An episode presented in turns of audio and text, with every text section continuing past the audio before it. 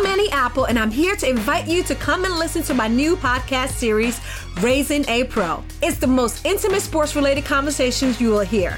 Each week, we explore the journeys of some of your favorite NFL players through the eyes of those that know them best. From Joe Burrow, DeAndre Hopkins, Miles Garrett, Ezekiel Elliott, Nick and Joey Bosa, just to name a few.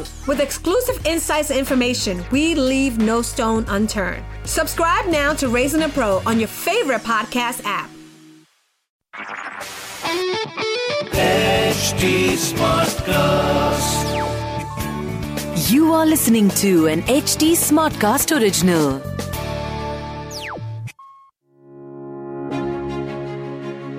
Don't you always want to hear it right from the horse's mouth? I certainly do. I want the best and the brightest minds in the industry to tell me about it. Yeah, Tell Me About It is my latest podcast since I come across so many interesting people in the industry. Some of my favorite students, they ask me if I can speak to some really intelligent and well-known people on hot and trending topics. You know, like content, influencers, health, branding, entrepreneurship, and more. Who am I to quiz the best and brightest, you ask? Well, I am Siddharth Deshmukh, also known as the Traveling Professor. Maybe you've heard me before somewhere. Yeah, I teach across various institutes. Join me and new experts every week over 2 parts where we dissect these topics and try to make sense of them. Hopefully, learn something about it when they tell me about it. This podcast is an HT Smartcast original and is available on htsmartcast.com, India's fastest growing podcast producing platform.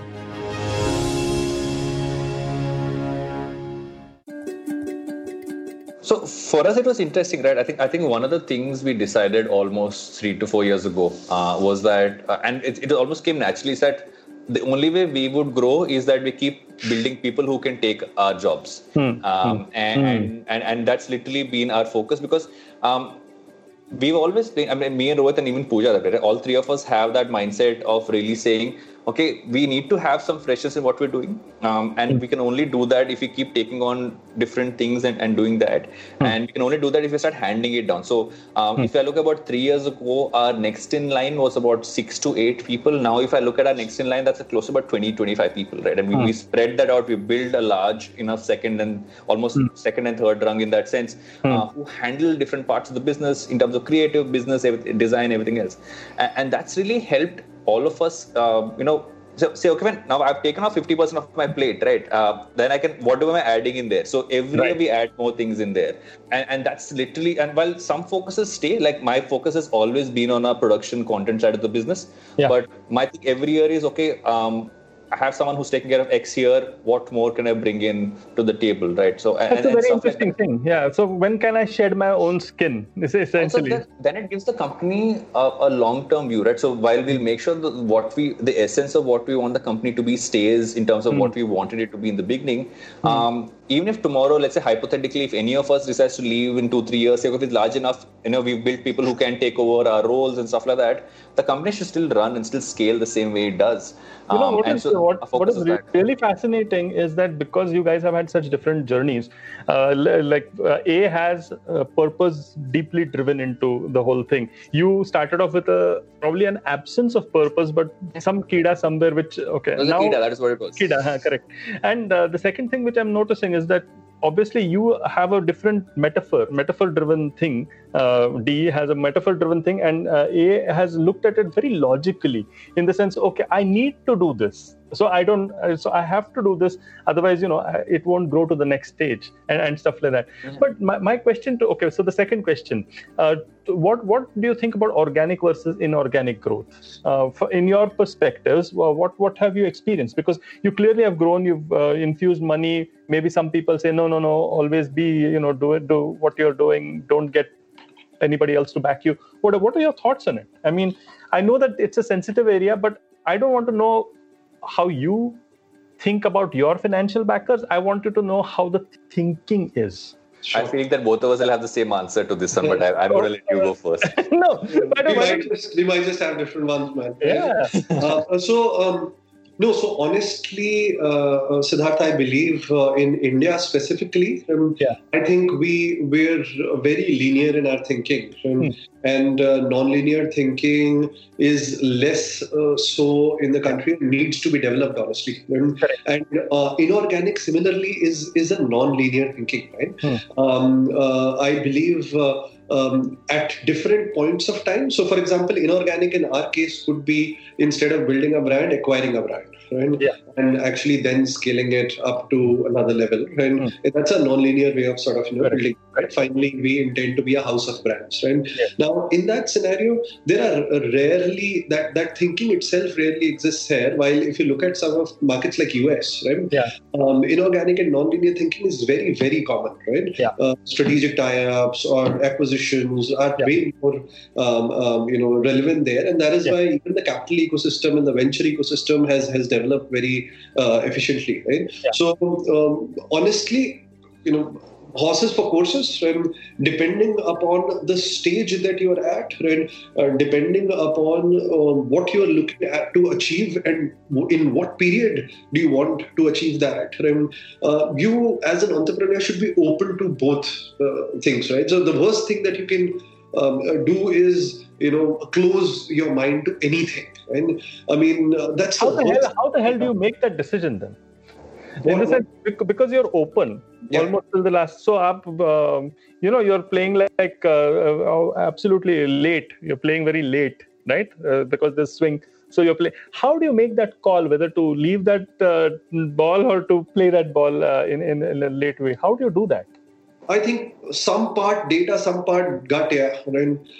And finally, you can't really, say ki yaar main har baar theek hi decision lunga, right? You will mess up, a lot of times. Shit will also happen a lot of times, right? That's part of this, journey, right? And then, you'll connect the dots later on ki yaar, matlab ye theek tha, ye galat tha, right? But during that time, it is some part data which brings you to that decision, right? And then your heart sort of, says one way or another, and you just go there, right? We're still not in the AI mode where someone else can sort of take these decisions for us. So we gotta live with regrets, man, on some of these decisions, right? Many, That is the fascinating part of this journey. No, thanks. That's a pretty decent answer. It's a complicated question. Now I'll ask him if it's the same complicated answer or is it different complicated. I have very similar thought process, to be honest, on this one, which is why I said what I said before. So there was this thing which I remember that. So Ronnie Screwvala is someone which I've always looked at as a great benchmark, right? In terms of just like how he looks at things. And I remember there was an interview of his, and me and Rohit keep talking about this. One of those things we quote very often is the fact that he said that only in India do you look at someone selling or bringing in a certain, letting go of certain level of ownership as a possible bad thing, right? If you see globally, getting in investment or scaling it up or bringing in more and more is actually considered to be a great thing, right? I remember when we had done it, there were a few people who actually said "bech diya," and we're like, no, we this is the way to scale it up, right? And it's about that balance of, like you said, that gut and data. So for us, if we stick to being entirely independent as an agency, how long would it take us to scale to where we need to go versus getting acquired? And then, so we automatically now have a network globally we can tap into. We work on projects, not just in India, but across the board. And we've been able to do that because when we have a requirement, we turn to someone from within the entire network, right? And we say, and sometimes they turn to us here. And so that's helped us scale a lot faster. And the idea was don't lose so the thing is that the mistake you can make is don't lose the nimbleness you would have, the agility you would have. But still try and take advantage. It's a balancing game. Sometimes you'll go this way, sometimes you'll go that way. When does the answer come in? Does it come in the middle of the night or something? What happens? So in our case, because of how the agency space works, there are honestly only two options, right? One is the fact that you continue running it yourself and you scale it there, or you find the right partner to scale up with. True. So I remember that almost like 5 years ago was the first time we got approached. We didn't even know that's an option. First time we heard of that. We said, okay, fair enough. We're not ready yet, right? Then again, every year somebody kept coming back, and then eventually some of those conversations became a lot more interesting because we were looking at specific gaps we had. Like, for instance, we've been primarily a creative agency who had production capabilities, Correct. But stuff like media, stuff like, you know, a deeper understanding of data, while you can get that yourself, being a part of a larger network gives us access to so much more on that space, right? I mean, we're able to tap into so many more insights, so much more data, and have great media partners to work with. Did it depend on people also you met? So, hey, 100%.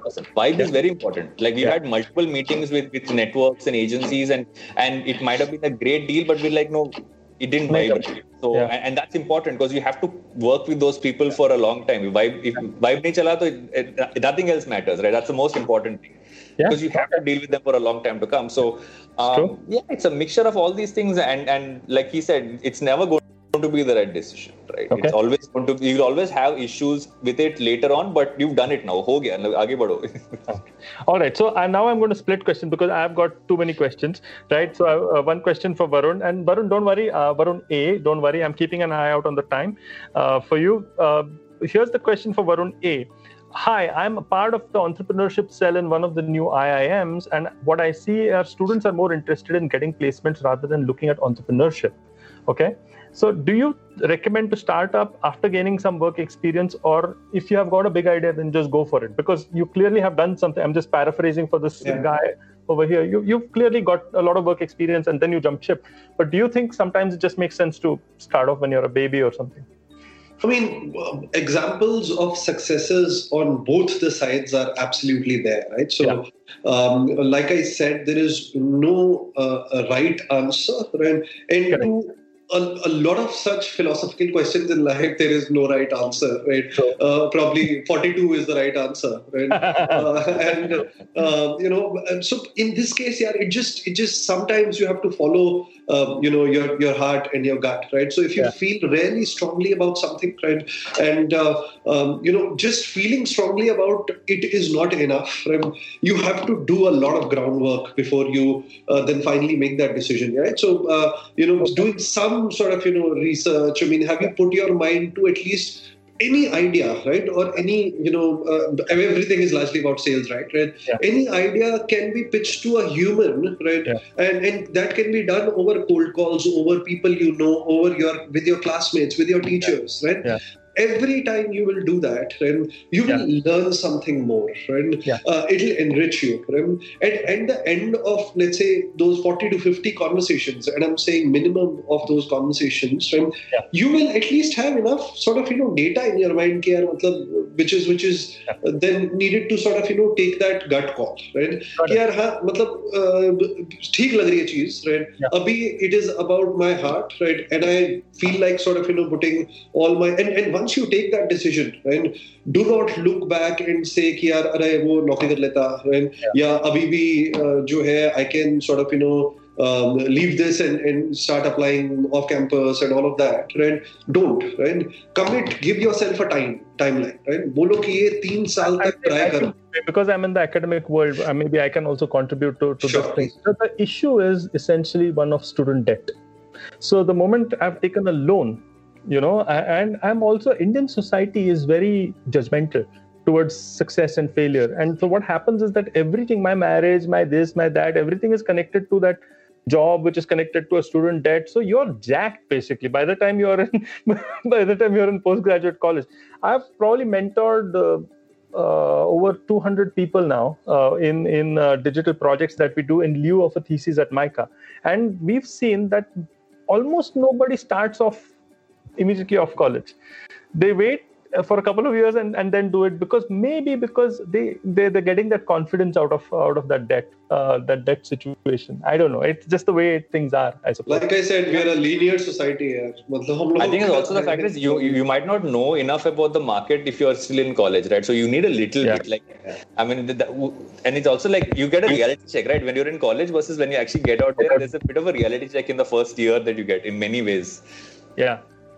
But I'll still say कि मतलब कोई wrong या right नहीं है, right? So आप मार सकते हो. Finally, entrepreneurs take risk, right?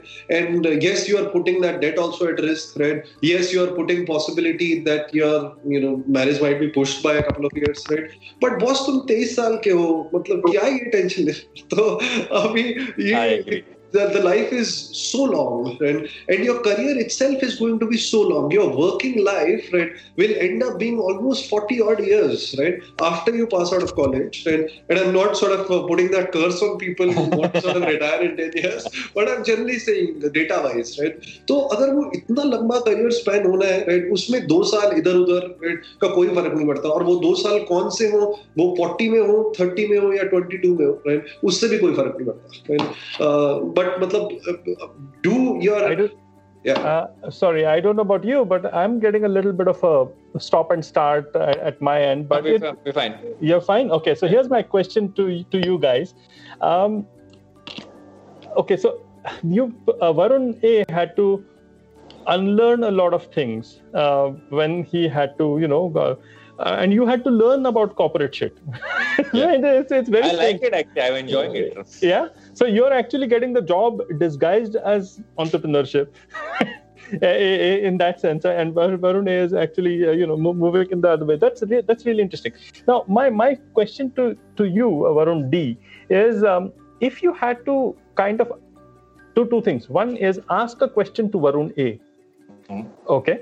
About something that you want to learn, because I know entrepreneurs are damn good learners. Yeah, we you know, I've seen that. They're just absorbing. So that, and the second is, what is one thing that you'd tell him?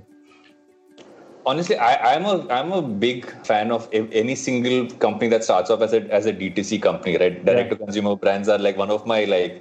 I believe that's really been one of the biggest game changer in the last 5 to 6 years across the board. Correct. I've always found it interesting because I'm guessing in your case the answer is simpler, but finding the right category and then figuring out if you need to stick to that or scale it up, how do you kind of take that decision, or how does that process work, is actually what I've always found, especially for your brand, because I'm a consumer, right? I have a daughter who's almost 3, so we've been through the journey of trying to find brands. We've purchased multiple products from you guys, so which is why I also have a slightly vested interest in asking you this question because I've consumed products. Sure. So I think over time, I've sort of, you know, built a point of view around this. So initially when we started, I think there was largely that purpose, and category was very clear because we were solving that problem in the baby care space, right? Over time, when I have understood the D2C model better financially, right, I can actually tell you the three specific ways, because now we are in probably 8 different subcategories, right? So we're in face care, we're in lip care, we're in body care, we're in hair care, and then we are looking at launching new brands, right? So it has to be a science now, right? So the three things that I believe we look at least before deciding if it's a great category from a D2C perspective. One is what is the average, what is the level of involvement in that category? Right?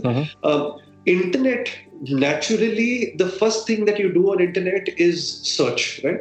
And the second thing that you do is consume content now, right? Uh-huh. But it largely started with search and then moved on to other things, right? Uh-huh. So anything that is prone to high level of involvement, which means that you research before taking a decision, is more tuned to a D2C segment. Right? Right. The second thing that we look at is what is the average ASP or average transaction price in that category. Right? Yeah. On the first thing, if something impulse for that matter, right? So if something like chocolates, right? Not a great category from a D2C perspective, right? Because you're not going to go and search too much on that category. You usually buy it, on impulse, right? So the second thing that works ASP for that category, right? Because in D2C there is a certain fixed cost that you're working with, which is the cost of logistics, right? Now that cost is not a percentage cost, that cost is a fixed cost, right? So you've got to have at least 300 plus selling price to run a unit economics viable business in D2C. And the third thing that you look at is what is the frequency of consumption? So is the person at least purchasing that category once a quarter or not? That makes, because in a lot of cases, when you acquire a consumer, you acquire them to be first time negative, right? Mm-hmm. And the only way to actually sort of make money over time in this model, right, is if there is frequency of purchase in that category and you can bring them back, right? Yeah. I think the fourth thing, if I was to add, is from a platform perspective, from do you see having the land and expand strategy, which means, right, bring the consumer to your platform, right, and then get them to buy more categories or buy more units or buy into a subscription or things like that, right? So do you have a land and expand play in that D2C segment? So I think these four is what I would say I'd look at. And Varun, what is the one thing that you'd like to tell him? Varun A to I think you guys have Varun. A great brand. I mean, I'll be honest. I think as a brand, what you stand for, in my mind, because I was a first-time parent when we started buying. I think that's something that can really expanded wide and still maintain that essence. So I would say that's one thing which you should always like. That should be one focus area. I'm sure it already is. I don't have to obviously tell you that, but I think that's really interesting. I think your brand is very interesting because it's not a Johnson & Johnson, right? Because that feels like it's a lot of things. But with Mamaearth, I think it kind of very clearly in my head, I know what it stands for. So I think that's really... I don't think you should ever change that. Thank you. Thank you so much. Thank you so much for that advice. Okay. All right. So now the tables are turning. I promised you are going to have googlies towards the end of it. By the way, I'm really sorry, guys. There have been so many questions over here. I'm sorry to you guys. Should ask them to tweet to us or something. I think so, because there are so many questions, which I'm just going to read out by random. What kind of technologies aid in measuring marketing campaigns? How has it moved beyond just clicks and views? Do you recommend, this pandemic is a good option to start a startup, as there is a continuous, downfall in the Twitter responses. Yeah, God. So many. Do you have any? Okay, but I'm going to ask that question later. Varun A, I don't know whether you know it or not, but Varun D runs a really interesting podcast called Advertising is Dead. Now, my question to you is, do you think advertising is dead? No, it can never be dead. Right?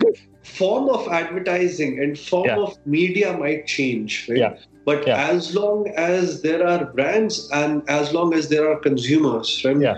Advertising will always, strive and thrive, right? So the form might change, right? So there is a possibility. I mean, you'll be surprised with some facts. Like, for example, L'Oréal last year did not spend any money on TV in China. Right? Correct. Everything was moved to digital, right? And the largest part of that spend was actually influencers, right? Right. So there might be a time when all of us are just purely doing content marketing, right? Correct. And that is the biggest form of advertising. But advertising is all about telling your story, right, in a way that it lands on consumers' ears in the manner of positioning that you want it to land, right? So that can be achieved through multiple medias, but that is not going anywhere.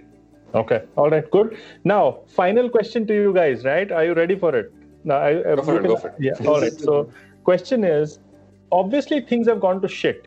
Okay. In each of not right now for COVID-19 or pandemic, right? But in your journey, right? At one point in time, things have gone to shit, right? Yes. I know this. Every entrepreneur knows this, right? Now, obviously, you've had a dark night of the soul and stuff like that. I just want to know in a short one, in a minute or two, right? Because I'm aware of Varun A's time constraint. What is your go-to funda? Your go-to funda to which helped you to get out of that? Old monk? Okay, no. I'm talking of something that you tell yourself. Okay, so no, I think I just start zooming out, right? Yeah. Because it's such a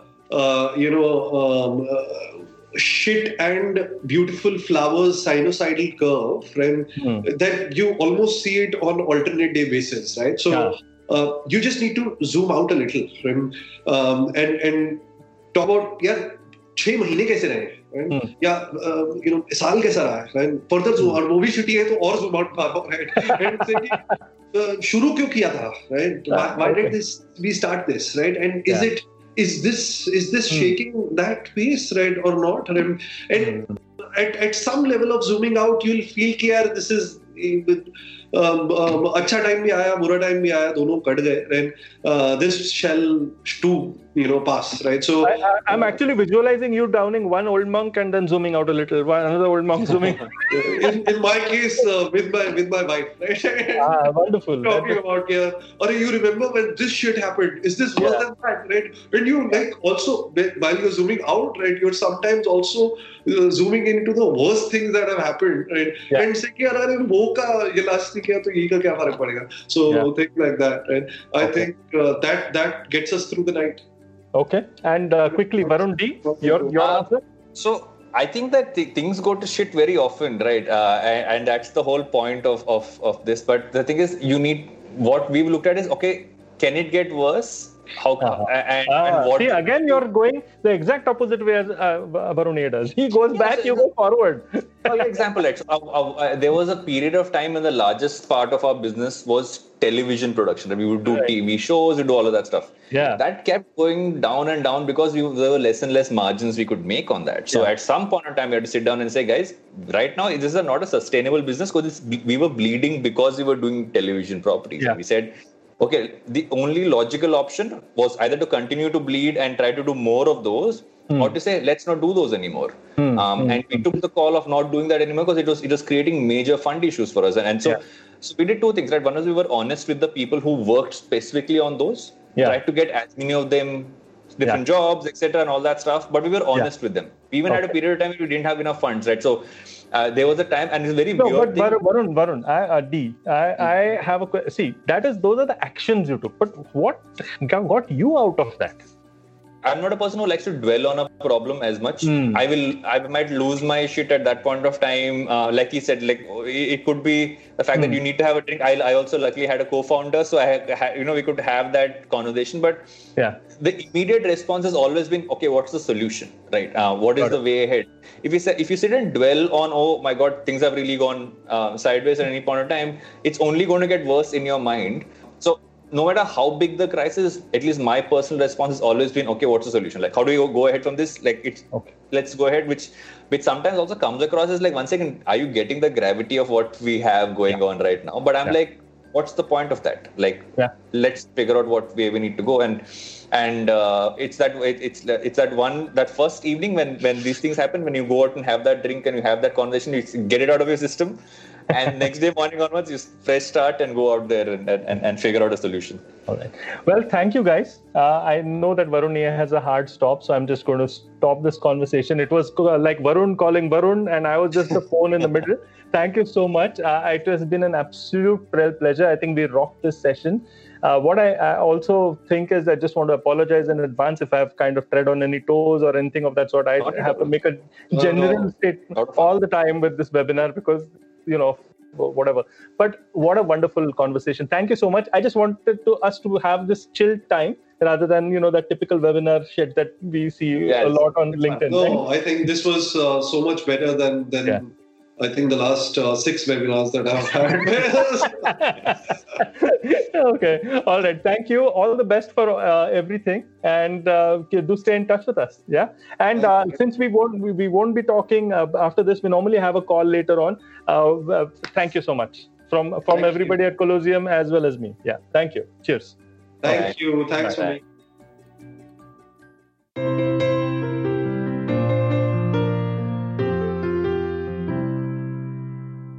Wow, that was a good one, right? More of where that came from soon. Want to reach out to me? I'm Siddharth Deshmukh and I'm the traveling professor on Instagram. You'll find the funny side of me there. And on LinkedIn, I'm a little bit more serious, but I'm still the traveling professor. To give us feedback, you can reach out to us on HT Smartcast. We are present on Facebook, Instagram, LinkedIn, Twitter, and YouTube, the usual suspects. To listen to more podcasts, log on to htsmartcast.com or Suno Naya Nazariye Se. And join me in the journey. Onward ho!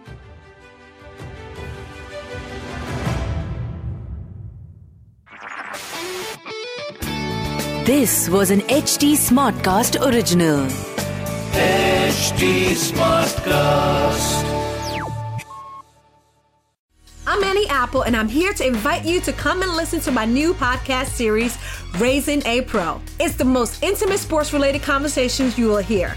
Each week, we explore the journeys of some of your favorite NFL players through the eyes of those that know them best. From Joe Burrow, DeAndre Hopkins, Miles Garrett, Ezekiel Elliott, Nick and Joey Bosa, just to name a few. With exclusive insights and information, we leave no stone unturned. Subscribe now to Raising a Pro on your favorite podcast app.